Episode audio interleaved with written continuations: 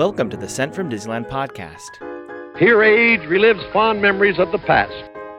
On this podcast, we'll take a journey to the past and explore Disneyland and Disneyland history with mementos, snapshots, and postcards sent from Disneyland from 1955 to the present. I am your host, your post-host, Clocky, and today I'll be sharing with you two postcards sent from Disneyland.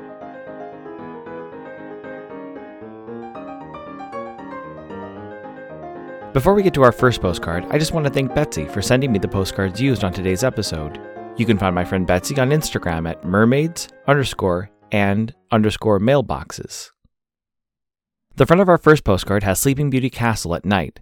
The castle is illuminated with pink and blue lights, and inside the castle you can see a single lamp guiding visitors into Fantasyland.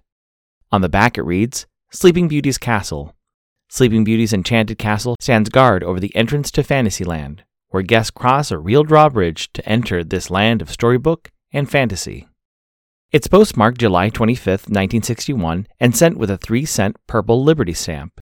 I assume they visited the park on Monday, July 24th, when park hours were from 9 a.m. to midnight. The weather was a high of 81 and a low of 62. Park attendance that day was 25,920. It's addressed to a John Courtright of Spokane, Washington. It reads, Dear John, Disneyland is a real make-believe world come true. Daryl and I enjoyed it more than the kids, spent the day here, and all are bent out of shape. Kathy. Kathy was at the park just 13 days before the opening of one of Tomorrowland's most infamous attractions, the Flying Saucers. Opening on August 6, 1961, the Flying Saucers allowed guests to board their own personal spacecraft. The craft had a diameter of 5 feet and hovered over the ground with the use of high-powered jets that would allow the ride vehicles to glide on air around what was called a space terminal. The Flying Saucers became bumper cars, allowing guests to move from side to side and maneuver their saucers to bump into other saucers.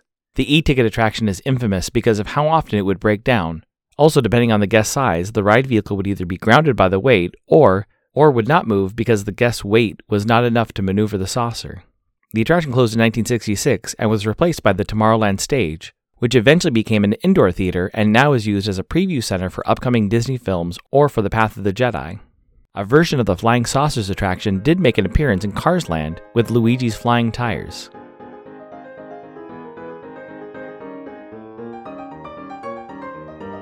Before we get to our next postcard, I just wanted to thank Enfield Post, the official postage stamp sponsor of the Sent from Disneyland podcast.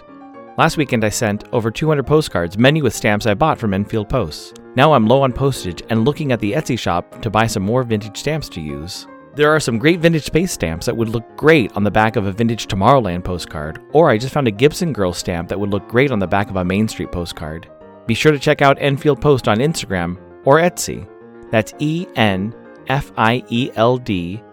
POST for your vintage postage needs.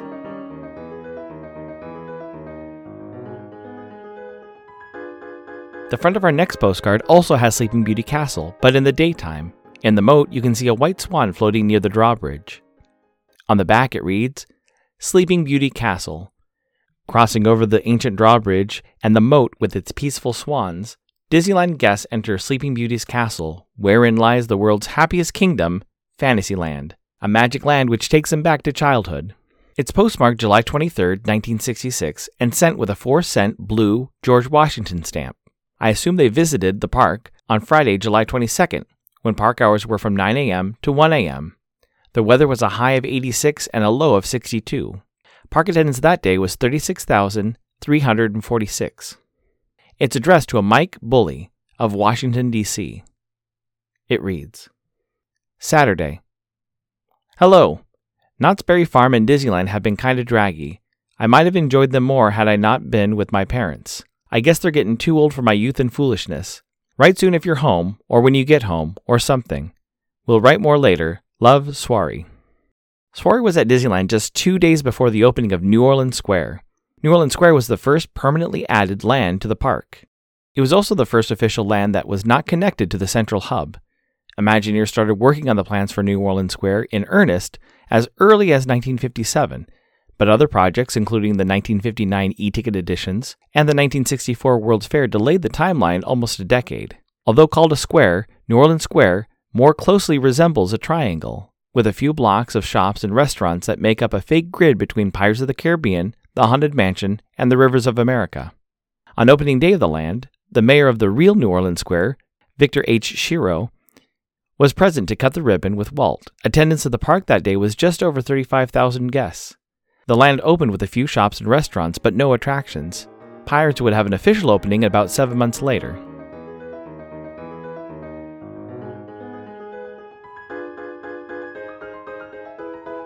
Thanks for listening to Sent from Disneyland.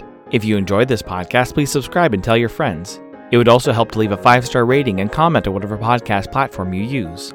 If you'd like to support the show financially, please check out our Patreon page at patreon.com/sentfromdisneyland.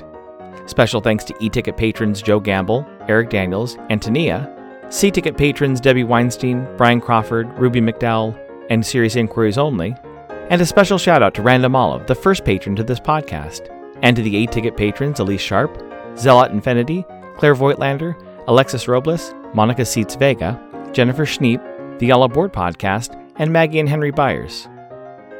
You can find me on Instagram and Facebook at Sent from Disneyland or on Twitter at Sent from Disney.